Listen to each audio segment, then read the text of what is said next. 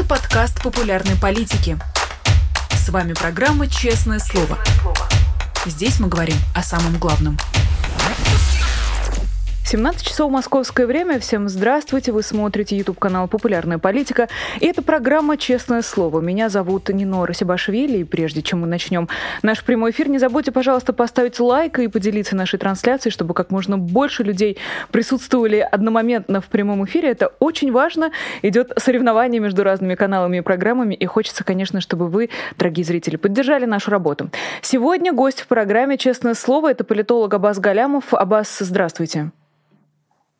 Здравствуйте. Кудрин уволился, переходит Яндекс, если верить источникам. Неужели закончилась эпоха системных либералов в России? Ну, строго говоря, да, она заканчивалась э, постепенно давно, и, ну, то есть в этом направлении все, все двигалось, э, а в направлении значит, э, захвата контроля над э, политическим процессом, над экономикой э, со стороны силовиков. Да, и Кудрин в этом смысле, наверное, можно сказать, что он сигнализирует действительно о том, что эта эпоха закончилась. На самом деле, не факт, что она закончилась навсегда. То есть я не исключаю, что, условно говоря, через полгода а, или через год Путин все-таки а, не выдержав э, того колоссального давления, которое а, на него сейчас э, оказывается, все-таки уйдет, и, может быть, как раз он и а, выдвинет кого-то, если и не совсем вот таких, знаете, системных либералов типа Кудрина, да, но кого-то, кто будет себя таким образом вести. То есть это будет кто-то скорее, ну, типа технократ, да, как Собянин, то есть, ну, человек безыдейный в достаточной степени, да, но поскольку а, нормализации ситуации будет востребовать э, либеральные шаги, он будет вести себя а, как э, либерал. Повторюсь, не по идеологическим соображениям, как это было бы в случае с Кудриным. Кудрин идейный в достаточной степени. А по соображениям, так сказать, э, прагматическим. Да? То есть я не исключаю все-таки, что Путин в 2024 году не пойдет на выборы. Я об этом говорю, о преемнике. Аббас, если можно, уточните тогда, пожалуйста, э, как раз э, к слову идейно у меня возникли вопросы.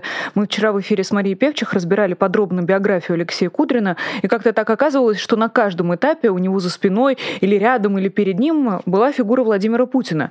Действительно ли было какое-то идейное зерно в этом человеке или в тех, кого принято считать системными либералами, э, или это все такая ширма была и очень хорошо разыгранная карта?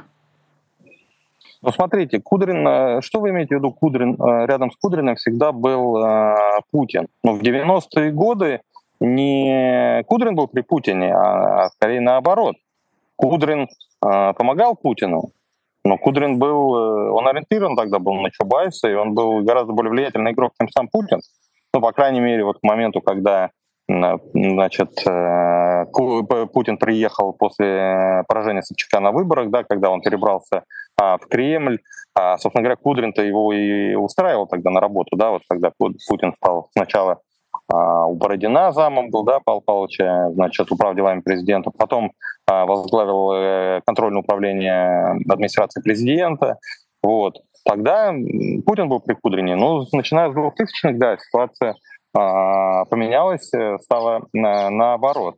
Но но, но, но я считаю, в общем, э, что, что Кудрин многократно демонстрировал а, приверженность либеральным а, принципам, и никогда я, во всяком случае, не помню, чтобы он а, ну, там, демонстрировал а, что-то а, значит, антилиберальное такое, да. То есть прагматик, он же как, вот когда выгодно, там, делает э, либеральные шаги, когда считает, что это по каким-то причинам невыгодно, он перестает делать либеральные шаги, начинает делать антилиберальные шаги, да. А Кудрин всегда вот в сторону либерализации двигался. То есть можно предположить, что он все-таки а, ну, искренне верит э, в силу либеральной идеи, а, по крайней мере, в части экономики, да, которой он всегда занимался, собственно, политикой не занимался. А, вот. И поэтому я его отнес к э, лагерю вот, э, идейных либералов. Кто сейчас остается в окружении Путина? Остались ли фигуры, которые способны уравновешивать Путина в связке с силовиками? А, ну, конечно, влияние силовиков сейчас э, усиливается, и даже те, кто когда-то там вел себя как э, либералы, ну, типа Кириенко, да, они, конечно, сейчас э, перекрасились, перековались и ведут себя как, ну, как будто они силовики, да, или Медведев тоже, например, как будто они, ну, святее Папа Римского пытаются быть, да, там, патриотами. А, значит,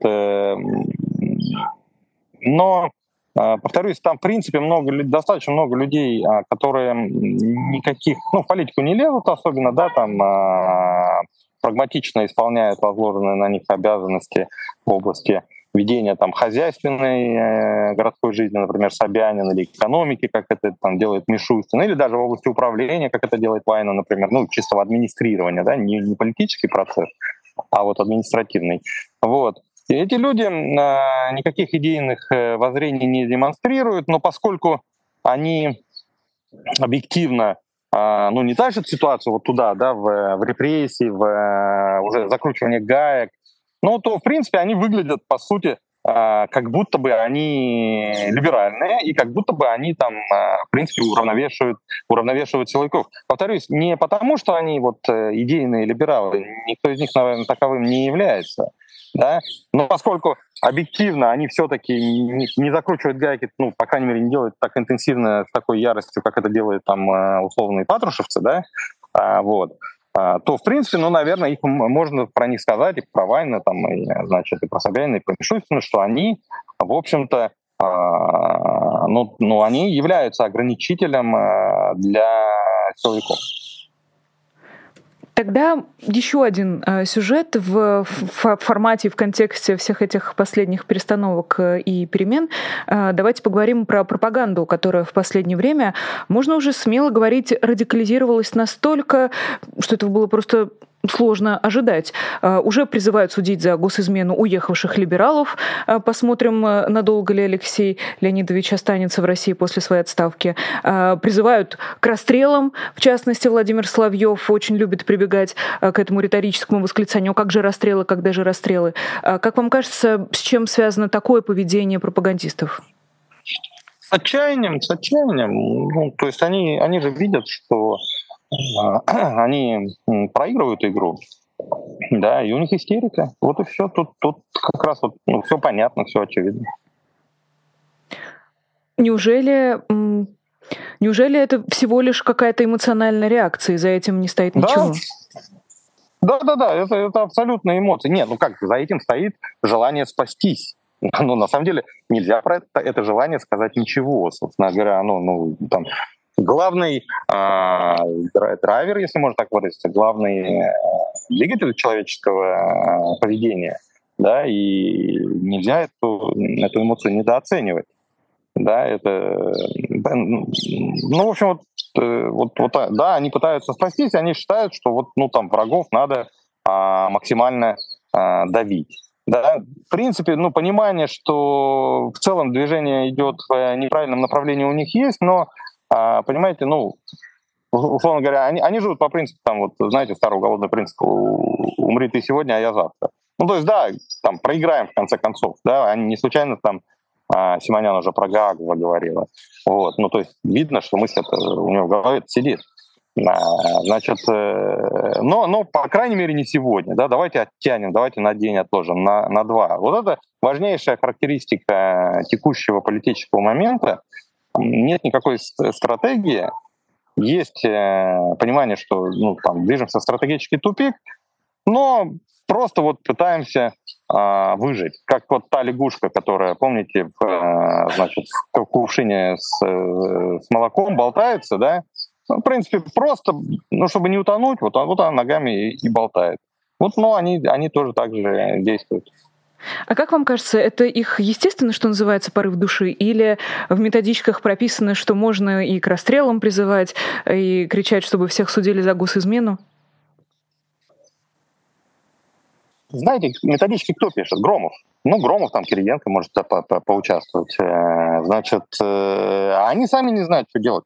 Они сами, ну, то есть они, в принципе, вот в таком же состоянии, как и Симонян, и Соловьев.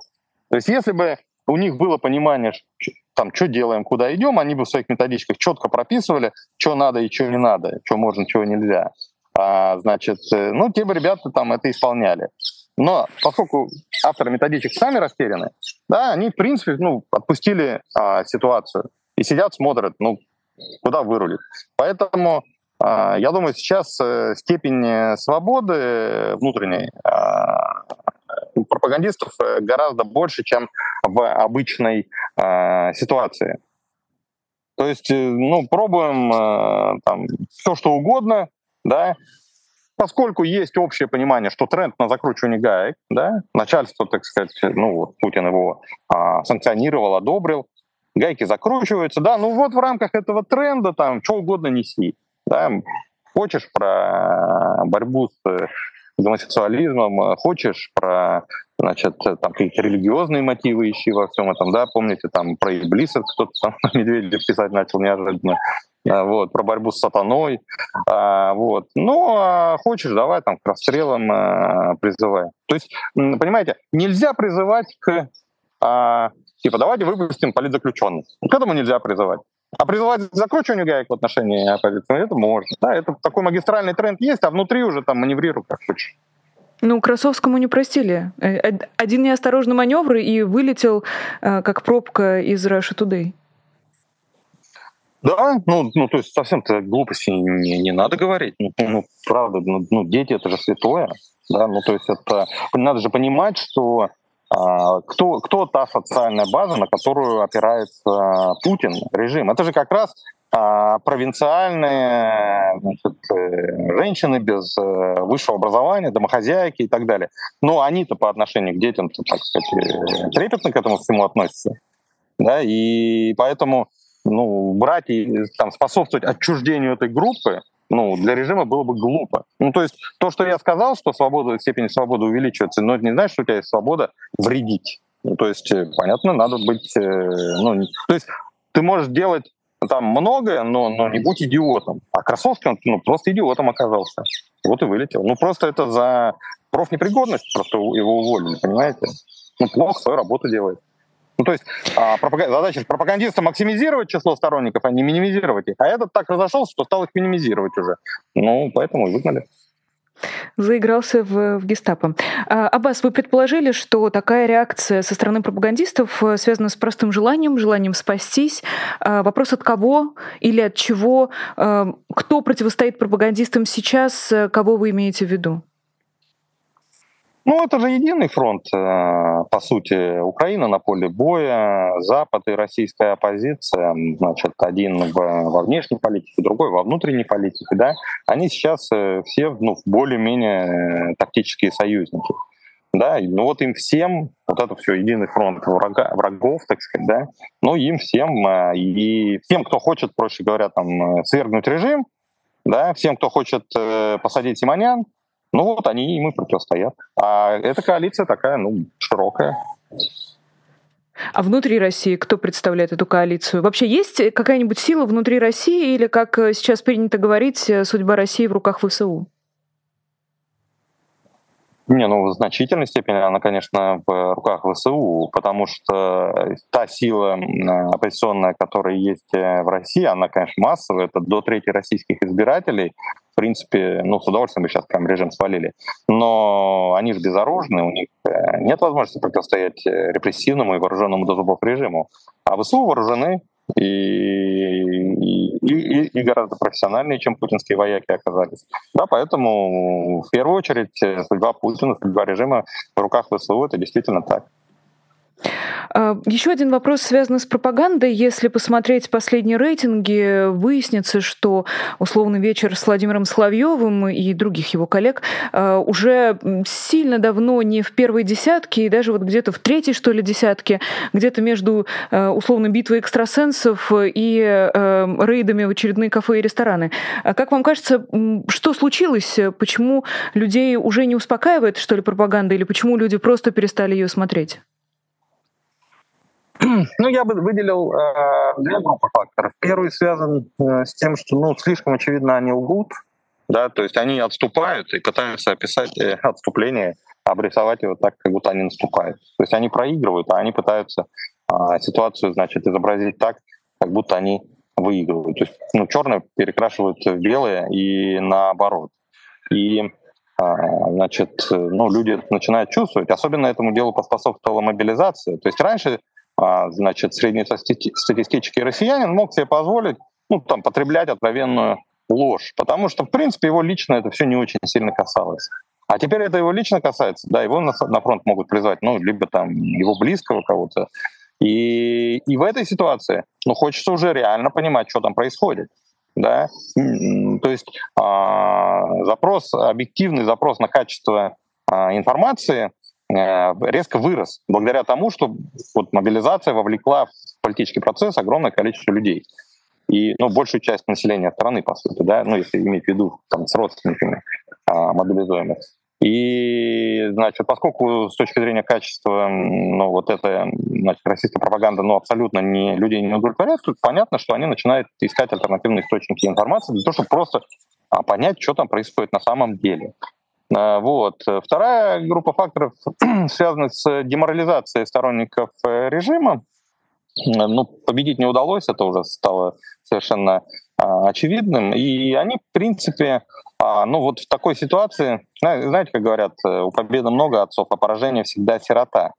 И, и вот сейчас они теряют интерес к, к политике и к, ну, теряют интерес к войне, да. Все чаще социологи слышат э, формулу, ну, когда там спрашивают людей по поводу отношения к, к войне, а, да я этим не интересуюсь, меня не касается. Вот э, люди а, это, это вчерашние э, лоялисты, те, кто изначально поддержали войну, вот, вот это разочарование, отсутствие победы ведет к утрате интереса, в том числе к информации с фронта. Да, и поэтому они начинают все реже смотреть новости или там а, политические ток-шоу.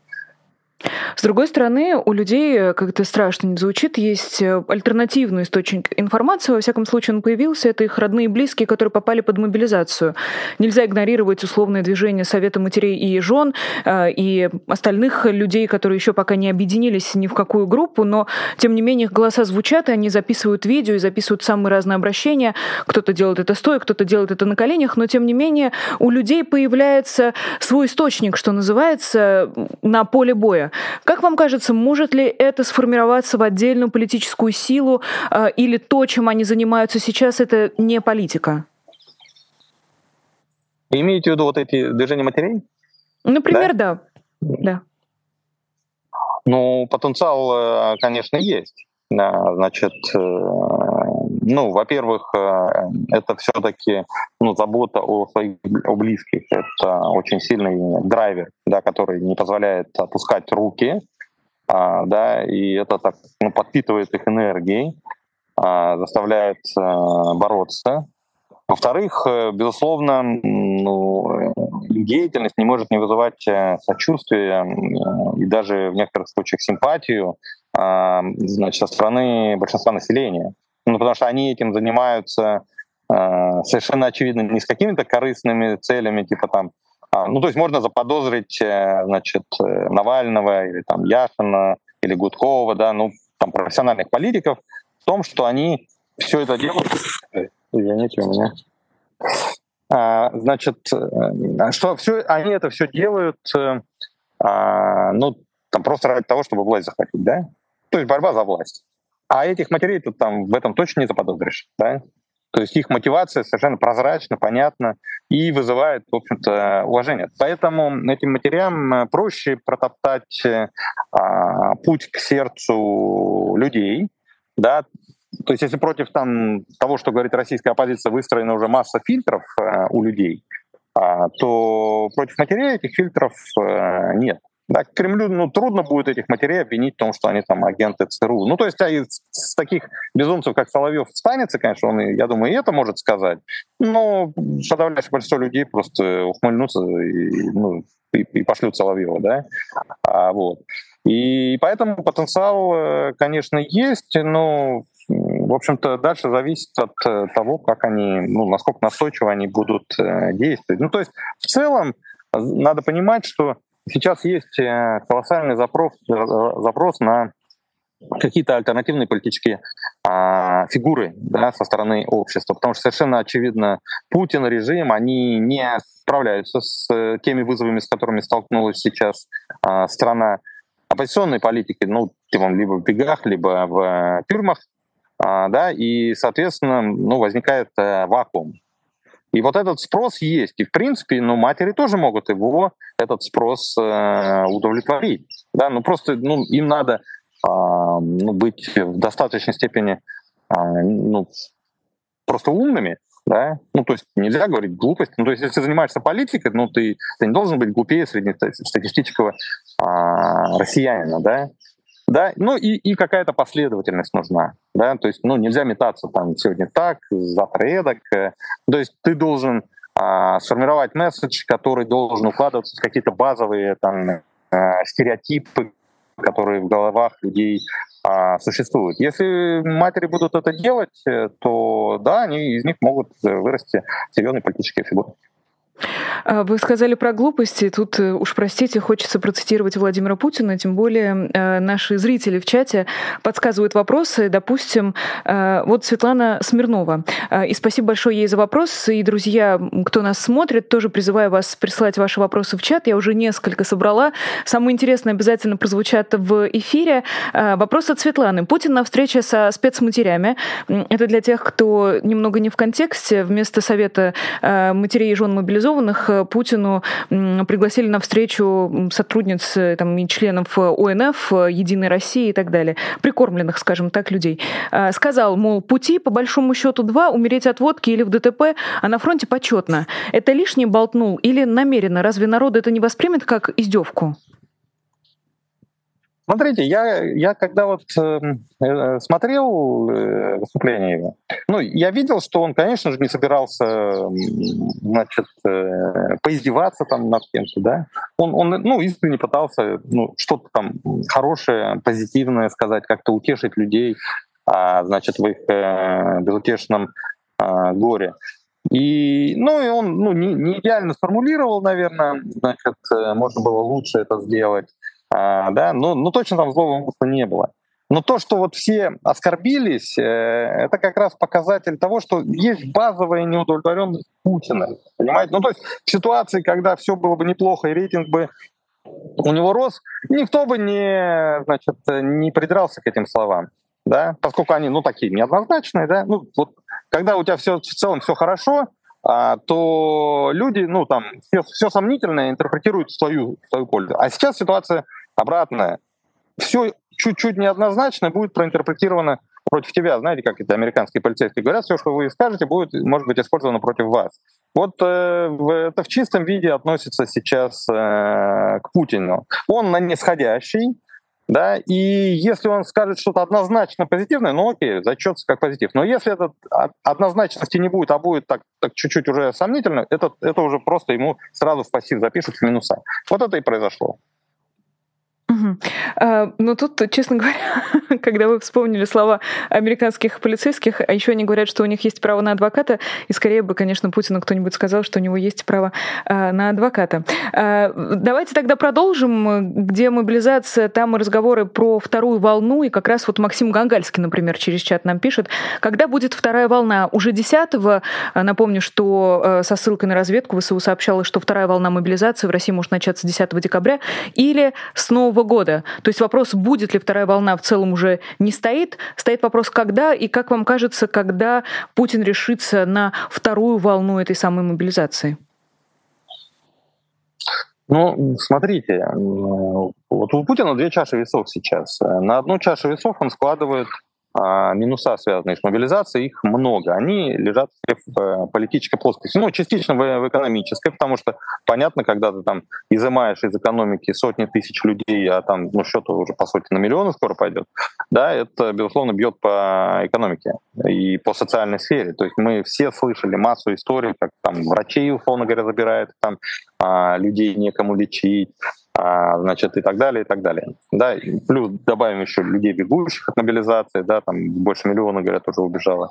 А, вот, э, то есть в общей сложности вот есть куча минусов, связанных с экономикой и э, с политикой, потому что понятно, что мобилизация резко ударила по лояльности населения, со словами «мы так э, не договаривались», люди а, обрушили рейтинг Путина, системы в целом. Протестные настроения резко возросли, а, значит, э, степень удовлетворенности действием системы снизилась, э, запрос на мирные переговоры, а, значит, на мир вырос, поддержка войны ну, упала, упала заметно. С сентября по октябрь, согласно данным Левада-центра, ну, значит, больше чем на четверть э, поддержка войны сократилась за один месяц. Сейчас э, ноябрьские цифры я еще не видел, но их, их по-моему, еще нету.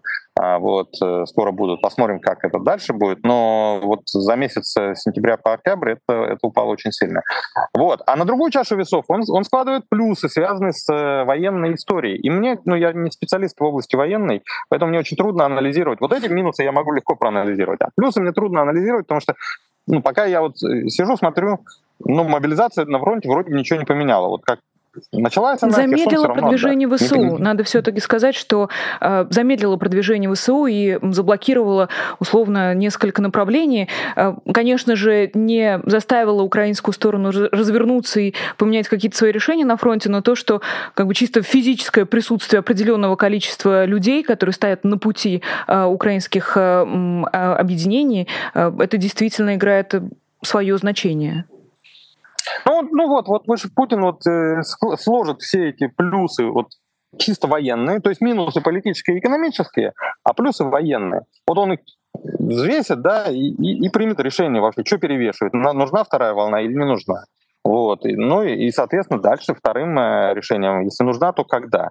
Поскольку вот у меня нет возможности проанализировать вот одну из двух чаш весов, я, к сожалению, не могу удовлетворить значит, вашего вот э, э, зрителя, да, который вот спросил сейчас э, меня о том, будет ли это и когда это будет.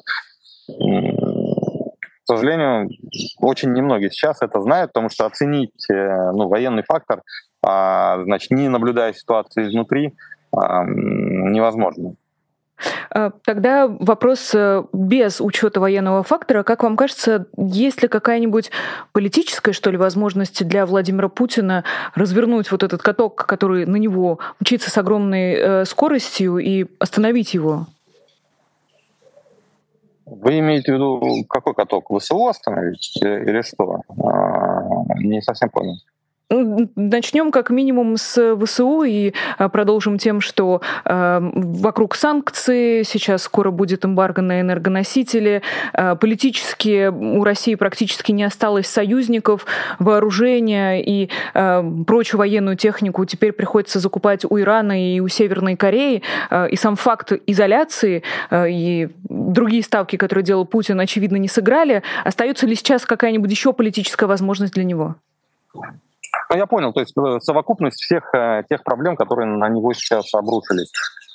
Реальная возможность у него, а, значит, э, заключается в том, чтобы а, уйти, поставить вместо себя в качестве преемника а, значит, ну, человек какого-то вот из тех технократов, о которых я говорил в начале, типа там Собянина, Мишустина, Козыка, да, с тем, чтобы эти люди начали переговоры.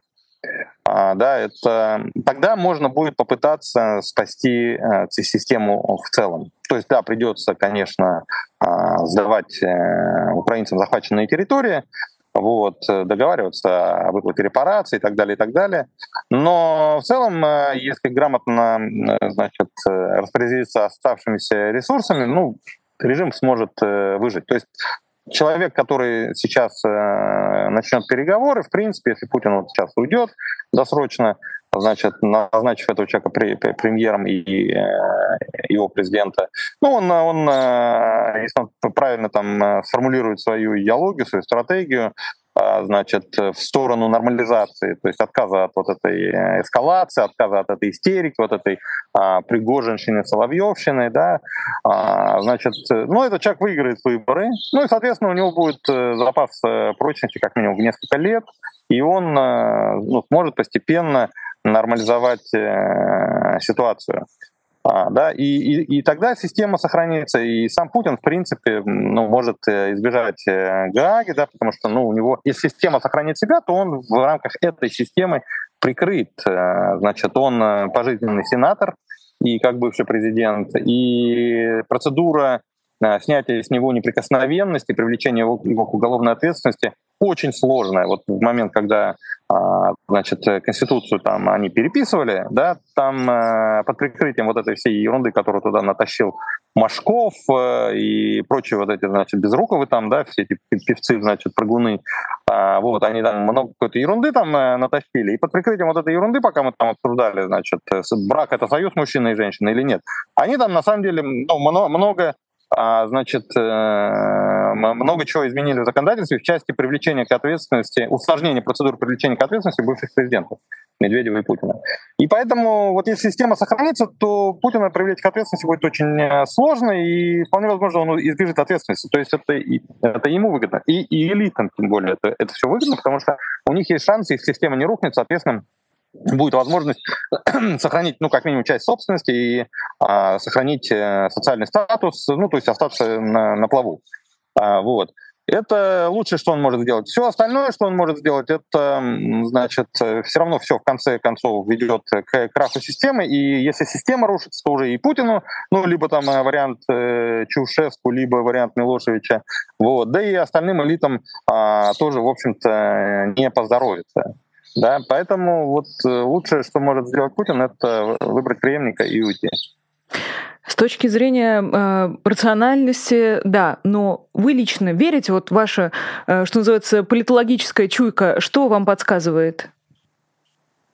Подсказывает, что Путин в отчаянии, он, э, значит, э, утратил способность принимать какие-то, ну, такие нестандартное решение, гиб, утратил гибкость, поэтому он а, в принципе, в какой-то момент может сдаться окончательно. Я уже неоднократно говорил, э, я прогнозирую, что это весной может случиться, когда окончательно станет понятно, что его план заморозить Европу без э, российского газа э, потерпит неудачу. Да, вот пока еще они живут этой надеждой, что это все-таки удастся. Вот когда станет понятно, что это не удастся, он может оказаться настолько, в настолько отчаянном положении, что ну, он решит, что лучше э, уйти, чем рисковать, э, ну, довести дело до греха, до революции. Угу. Ну что ж, звучит, как это ни странно, несколько оптимистично, потому что наши зрители, судя по всему, вашего оптимизма не разделяют, Аббас, и думают в, сто, в сторону что, усиления потому, репрессий. Потому, потому что, что, простите? Ну, ну, потому что а, знаете, есть такое э, понятие философии курица Рассела. А, значит, это Бертран Рассел ее описал. Жила-была курица, а, значит, э, жизнь у нее была нормальная, то есть за ней ее кормили, за ней ухаживали, у нее был там э, сарай, жердочка, вот.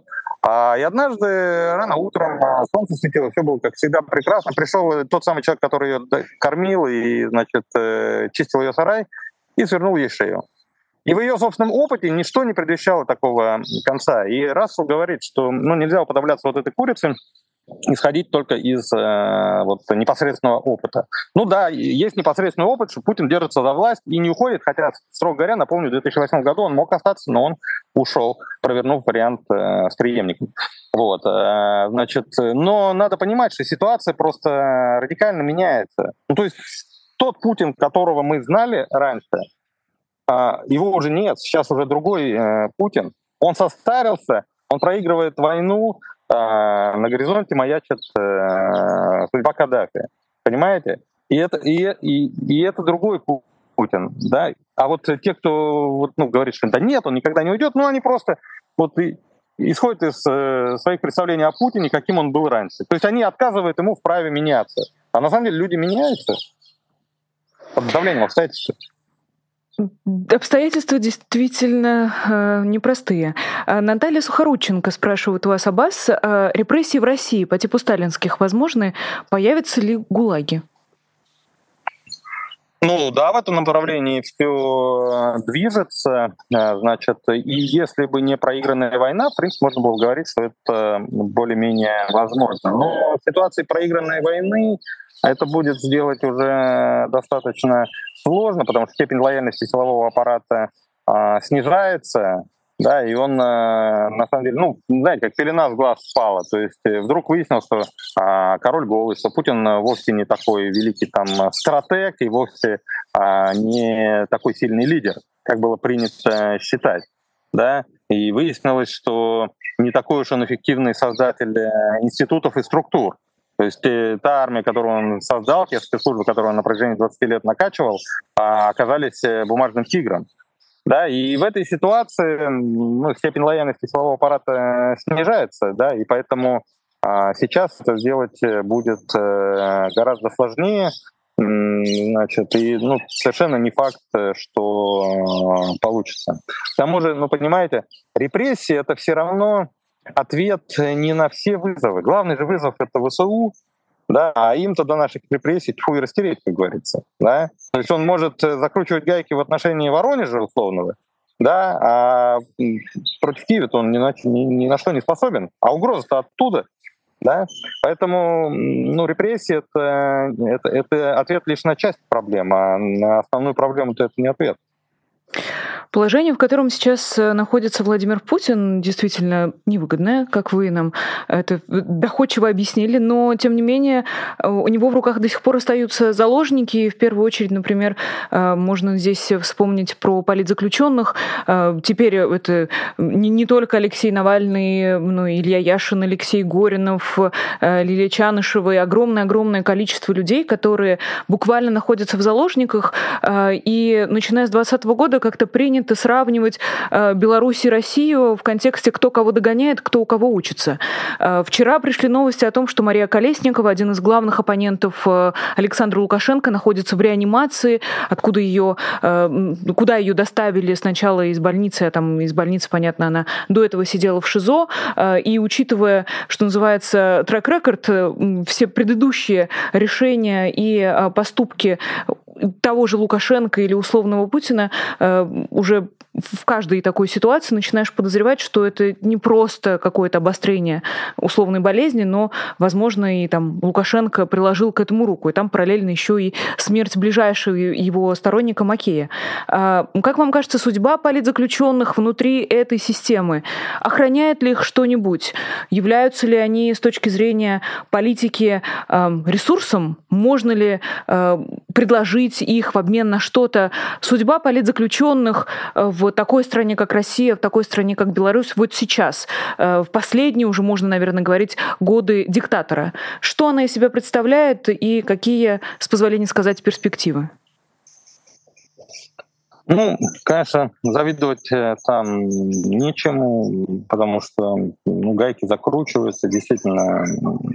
Значит, ну, мы видим, Навальный тоже из СИЗО там не вылезает, да. А, то есть вся та а ненависть, э, которую по отношению к Навальному испытывает э, Путин э, и силовики из его окружения, да, ну, она, безусловно, находит выход вот в закручивании гаек. Да, но поскольку, значит, эти ребята-то в стратегическом тупике, да, то в целом стратегически значит, у оппозиционеров-то все в порядке в политическом смысле слова. То есть у них все плохо в бытовом смысле, да, такой человеческой точки зрения. Ну, там, годами не видеть близких, да, дети без них э, растут. Ну, это ужасно.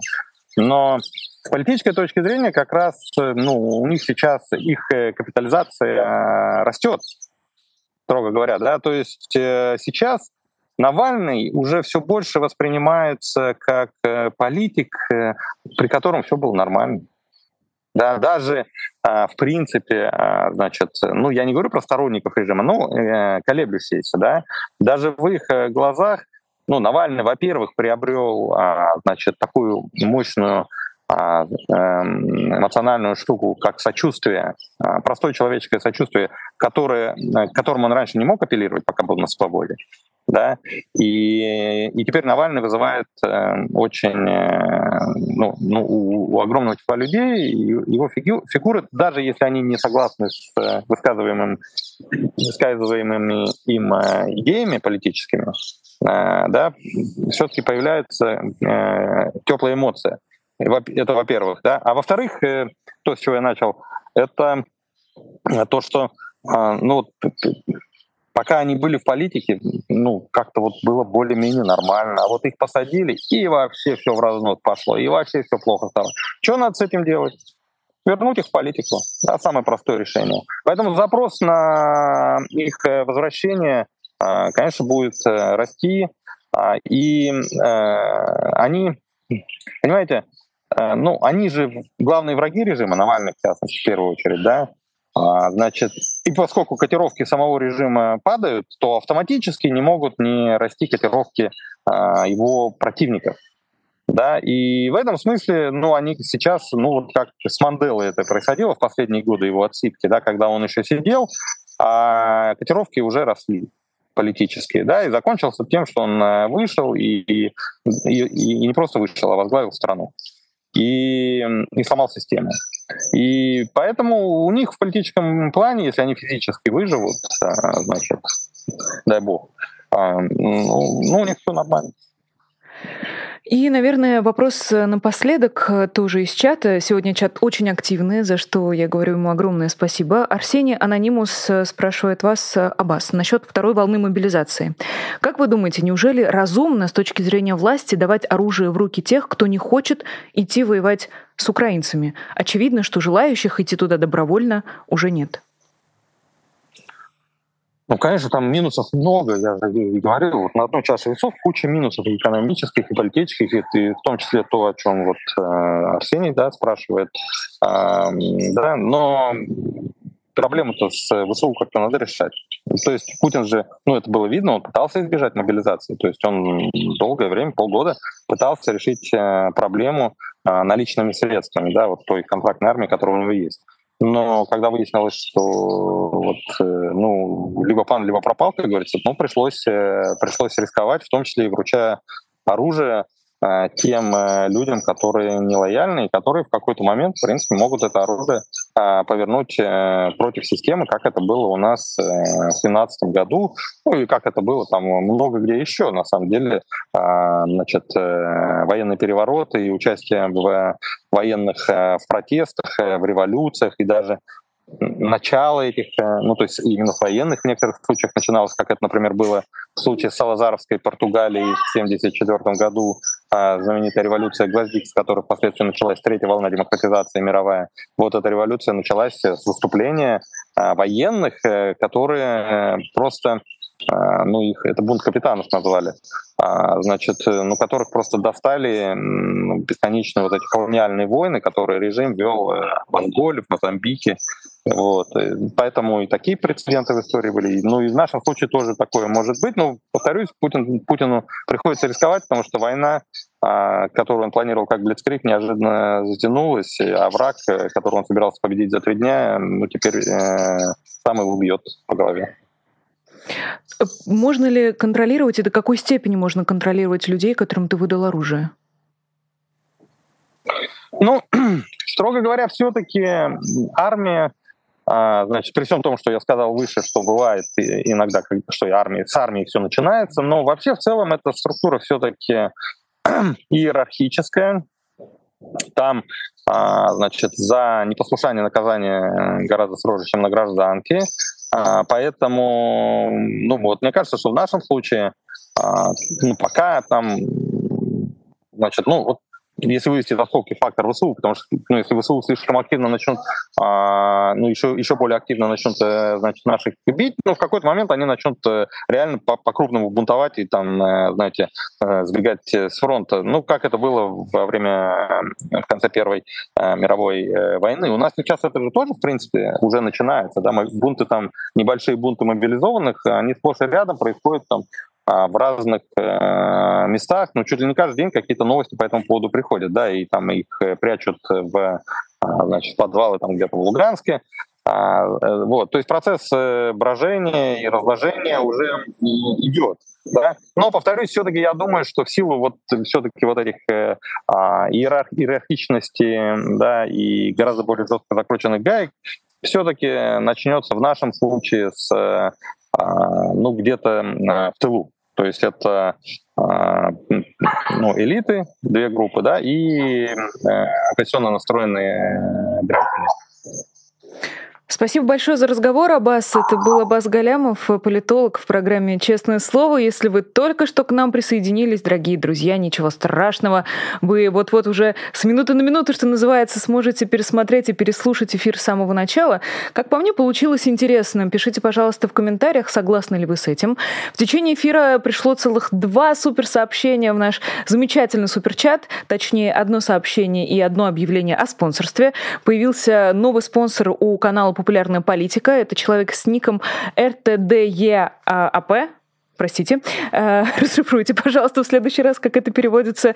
Э, этот замечательный человек стал спонсором на уровне сопротивления. Ну и наша постоянная зрительница, которая приходит практически на каждый эфир, во всяком случае, я вижу ее в каждом эфире, что не может не радовать. Нико присылает нам 20 шведских крон и пишет даже на грузинском «Камарджоба гмадлоп», что переводится как «Привет и спасибо за хорошего гостя, любим вас». А мы вас, дорогая Нико. Ну и отдельный привет патронам прекрасной программы честное слово, которых мы сейчас вам покажем на экране в бегущей строке. Э, как я и сказала, я теперь внимательно слежу за всеми никами и всеми э, теми, кто не против, чтобы их ник был здесь указан. Надеюсь, что эта бегущая строка будет очень-очень длинной, и вы решитесь э, поддержать программу «Честное слово» на Патреоне. Там все еще висит моя фотография, она все еще вызывает у меня определенные эмоции. Поддержите, пожалуйста. Теперь я воспринимаю это как личный челлендж. И, конечно же, не хочется сильно отставать от коллег. Меня зовут Нино Сибашвили. Большое спасибо всем, кто провел эти 45 минут с нами. Это была программа «Честное слово», YouTube-канал «Популярная политика». Всего доброго, до скорой встречи и пока. Вы слушали подкаст «Популярные политики». Мы выходим на Apple Podcast, Google Podcast, Spotify и SoundCloud. А еще подписывайтесь на наш канал в YouTube.